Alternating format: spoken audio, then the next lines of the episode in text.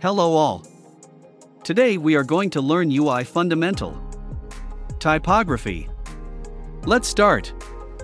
We engage with typefaces and fonts on a near daily basis, and you're doing so right now.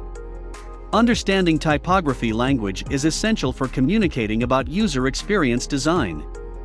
A detailed understanding of how typographic concepts function in relation to UX design is beneficial.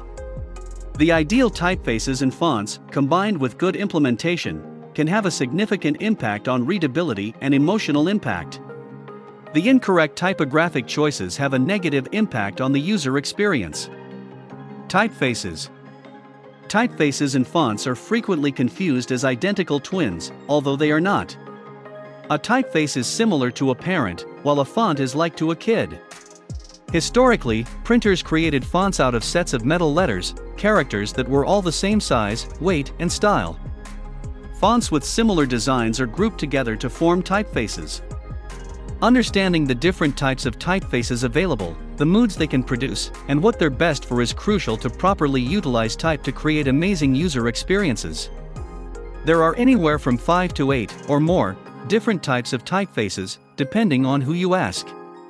It all depends on how you deconstruct them. Serif typefaces Serif typefaces have decorative strokes at the ends of letters called serifs. They're one of the oldest font types, dating back to Nicholas Jenson's Roman type in the 1470s.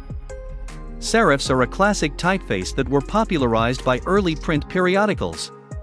They can give users a sense of class, romanticism, and sophistication because to their lengthy history and widespread use. They're ideal for a product or brand that wishes to project a reputable, trustworthy, and even formal image. Sans serif typefaces. Sans serif typefaces are those that don't have ornamental strokes at the ends of the letters. While they appear to be relatively modern, William Caslon IV designed the first sans serif typeface, Caslon Egyptian, in 1816. They rose to prominence in print advertising and are frequently regarded to be more readable on screen than serif typefaces, but this is a point of contention.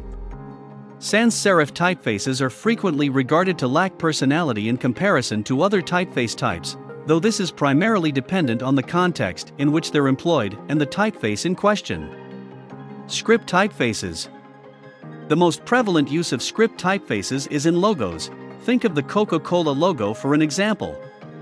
Handwriting and calligraphy are the roots of script typefaces. Script typefaces come in a wide range of styles, from very feminine and laid back to quite formal.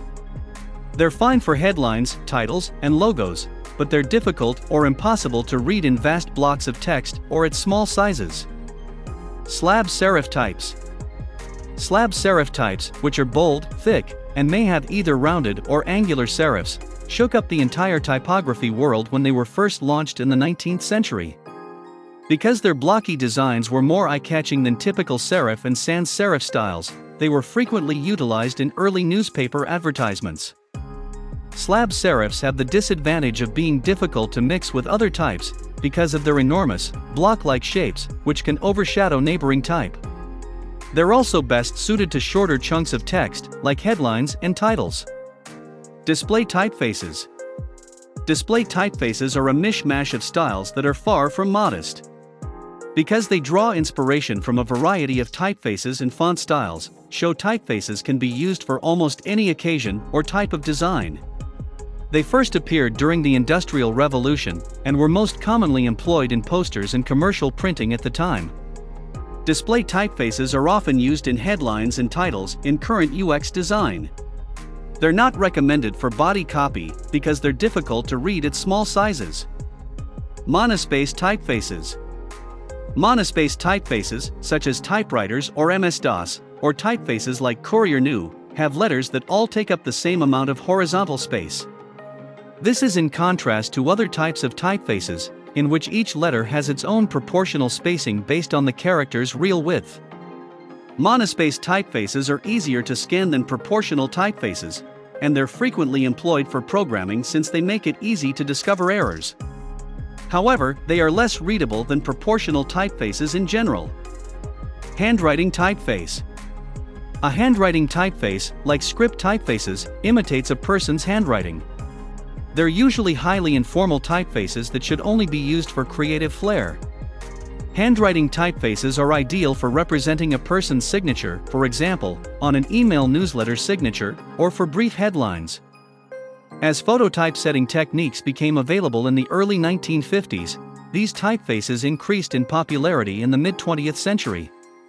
Throughout the 1970s, they were widely employed in advertisement design. Font Consider your outfit to help you grasp the difference between a font and a typeface. A typeface is a style of clothing from a specific designer, such as a dress, pants, or shirt. A font, on the other hand, is a certain clothing style and size. In a nutshell, a font is a typeface with a specific weight, breadth, and style. Individual sets of metal type were used to print pages in the early days. Because they were made of metal, each size and weight required its own set of characters, known as kinds. Font weight the thickness of a stroke on a certain typeface is referred to as font weight. The fonts range in weight from thin, also known as hairline or light, to black, heavy, with several weights in between. Font weights in CSS can range from 100 thin to 900 heavy black. The most prevalent weights, on the other hand, are bold and regular. Regular fonts.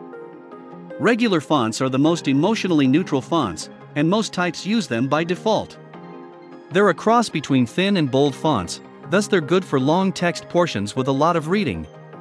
They can be used for things like headlines, though they aren't as prevalent. Bold fonts are the most widely used font weight after normal fonts. With darker and bolder strokes, they stand out from the surrounding text. They're great for adding emphasis where you want to attract the user's attention, or in headlines, because of their capacity to stand out. When choosing strong typefaces for emphasis, be careful not to overdo it.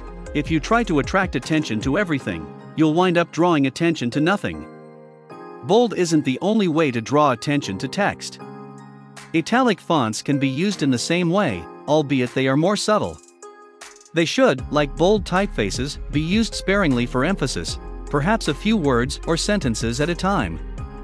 So, what exactly are italics? Italic typefaces, also known as oblique typefaces, have a slanting or script-like appearance. They're often used for titles of movies, books, and plays, among other things. Underline text. On the internet, underlined text is most typically linked with links.